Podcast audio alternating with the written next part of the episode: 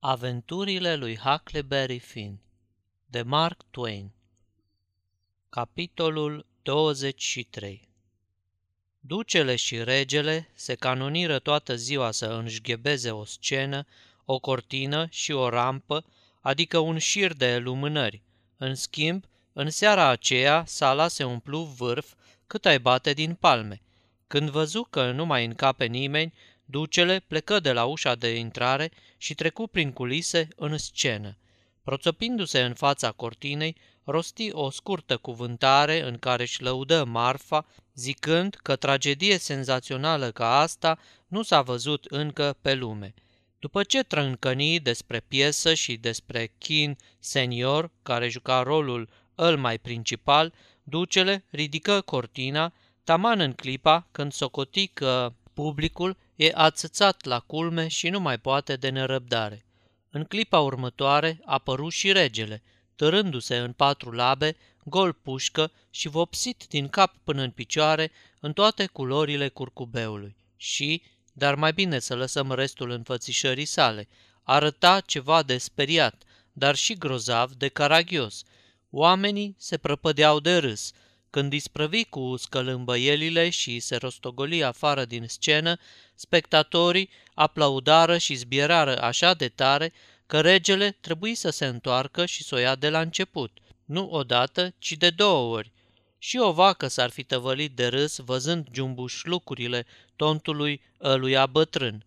În cele din urmă, ducele trase cortina și, după ce se înclină în fața publicului, spuse că din pricina angajamentelor urgente pentru teatrul Drury Lane din Londra, unde s-au și vândut toate biletele, marea tragedie avea să mai fie jucată doar de două ori în localitate. După ce mai făcu o plecăciune, le spuse că, în caz că a izbutit să-i distreze și să-i învețe câte ceva, le-ar rămâne îndatorat dacă ar binevoi să-și îndemne prietenii să vină și ei la spectacol. Vreo douăzeci de voci zbierară. Ce, s-a și terminat? Asta-i tot?" Da," răspunse ducele. A urmat o tevatură nemaipomenită. Ne-au tras pe sfoară, urlau spectatorii, scoși din minți. Apoi se ridicară în picioare și se repeziră spre scenă și spre vestiții tragedieni. Dar un găligan chipeș sări de pe o bancă și răcni mai tare ca toți. Fraților, stați nițel, Vreau să vă spun doar o vorbă. Oamenii se opriră să asculte. Așa-i, am fost trași pe sfoară și încă cum, dar n-are rost să ajungem de râsul târgului și să nu ne putem spăla de rușinea asta cât om trăi. Eu zic să plecăm în liniște de aici și să le vorbim și celorlalți despre spectacol, ca să vină și ei. Așa o să fim cu toții în aceeași oală. Nu-i mai cu minte așa?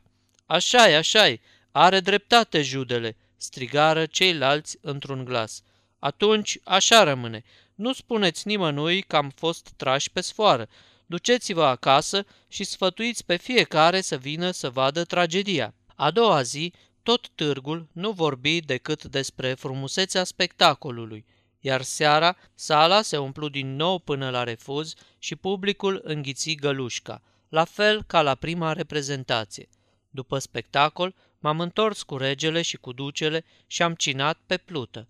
Cam pe la miezul nopții, îi doi ne porunciră, mie și lui Jim, să pornim cu pluta la vale și să o ascundem cu vreo două mile mai jos de târg.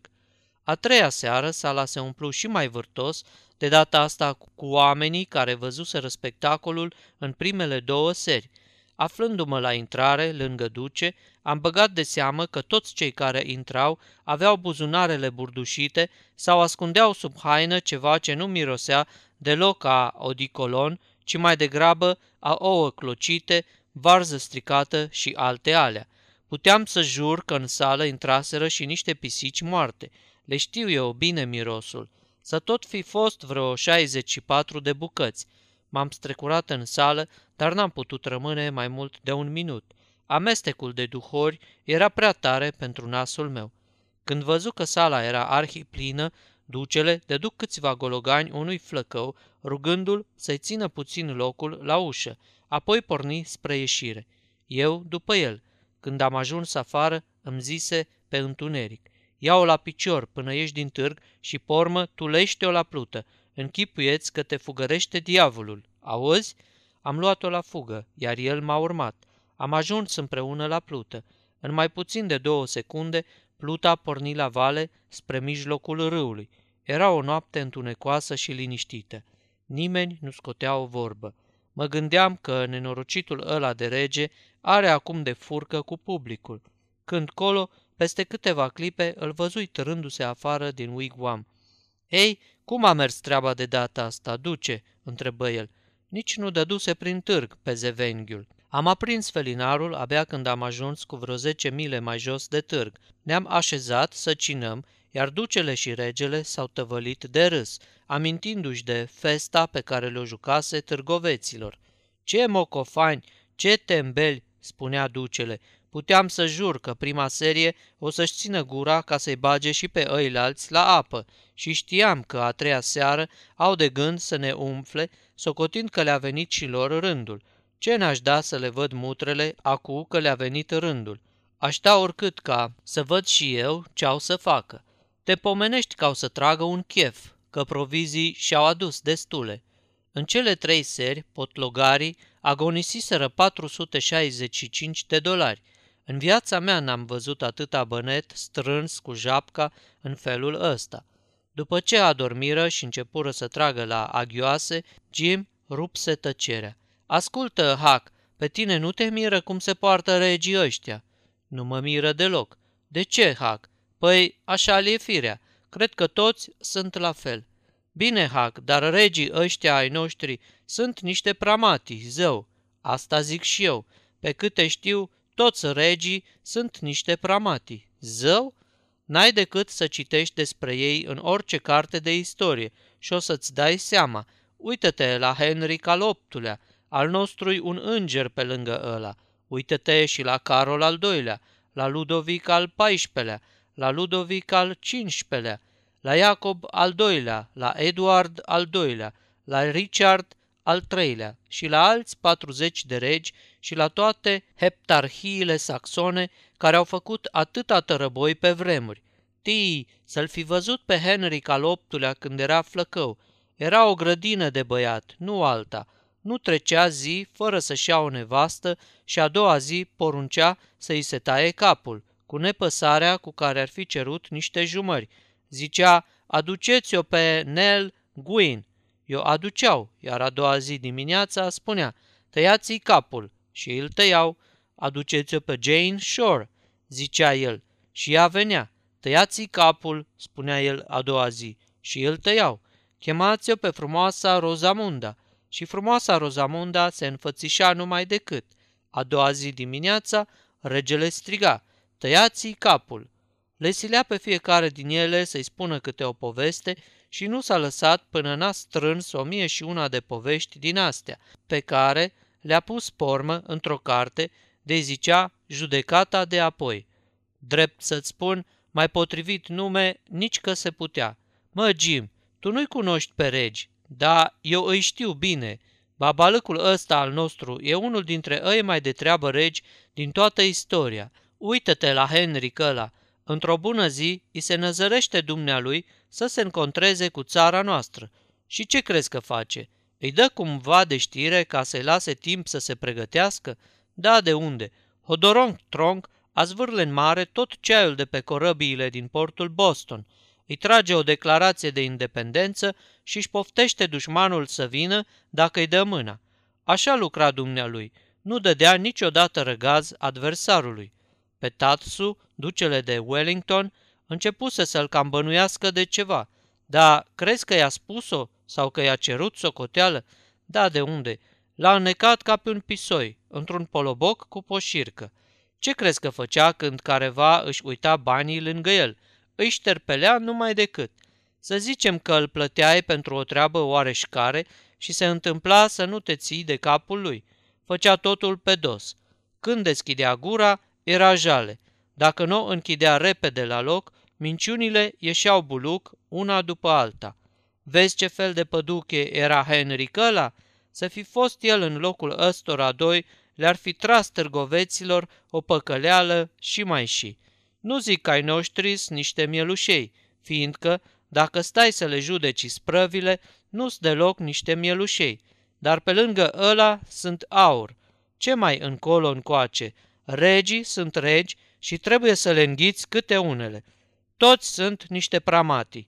De, așa au fost crescuți. Ce să le faci? Dar bine, Hac, ăsta pute al dracului.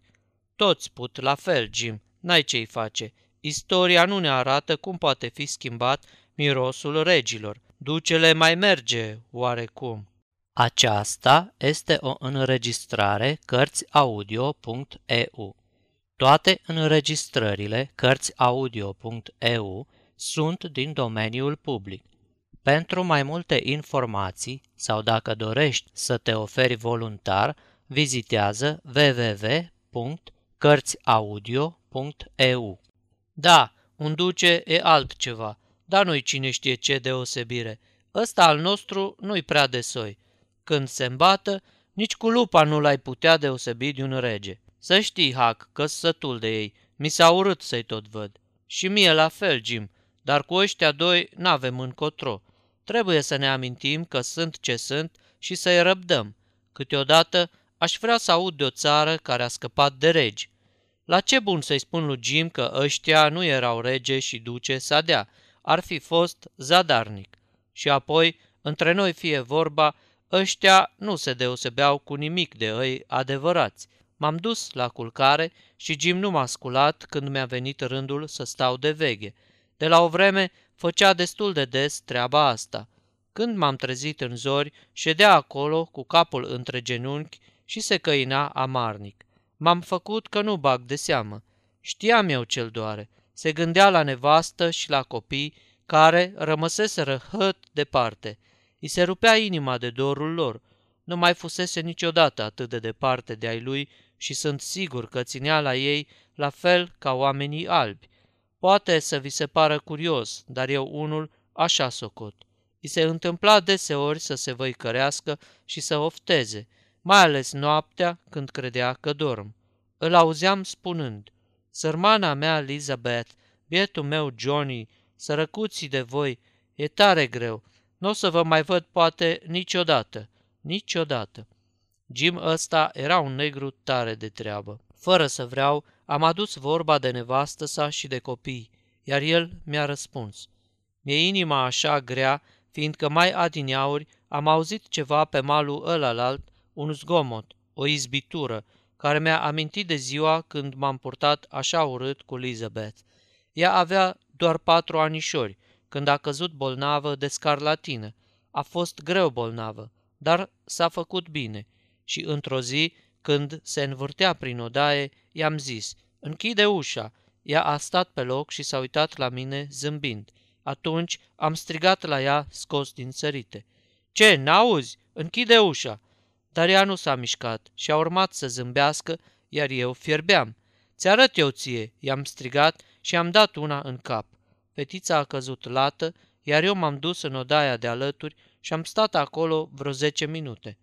Când m-am întors, ușa tot deschisă și fetița în mijloc, cu ochii în jos și cu fața scăldată în lacrimi. Plin de ciudă, am pornit spre ea, dar atunci ușa se deschidea din afară. Chiar în clipa aia, vântul a trântit ușa în spatele ei. Trosc! Și, doamne, fetița nu s-a mișcat din loc. Am simțit că mi iese sufletul și nu mai știu ce am simțit. M-am tărât afară, tremurând tot. Am ocolit casa și am deschis ușa încet, apoi am vărât capul în ușă înapoi a fetiței și am strigat deodată la ea, tare de tot. Dar ea nu s-a clintit din loc. Oh, hac! Am plâns atunci în hohote și am luat-o în brațe și am zis, sărăcuța de ea, Dumnezeu să-l ierte pe bietul Jim, că el nu-și iartă cât o trăi. Da, Hac, fetița era surdă și mută ca o stană de piatră, iar eu m-am purtat așa urât cu ea. Sfârșitul capitolului 23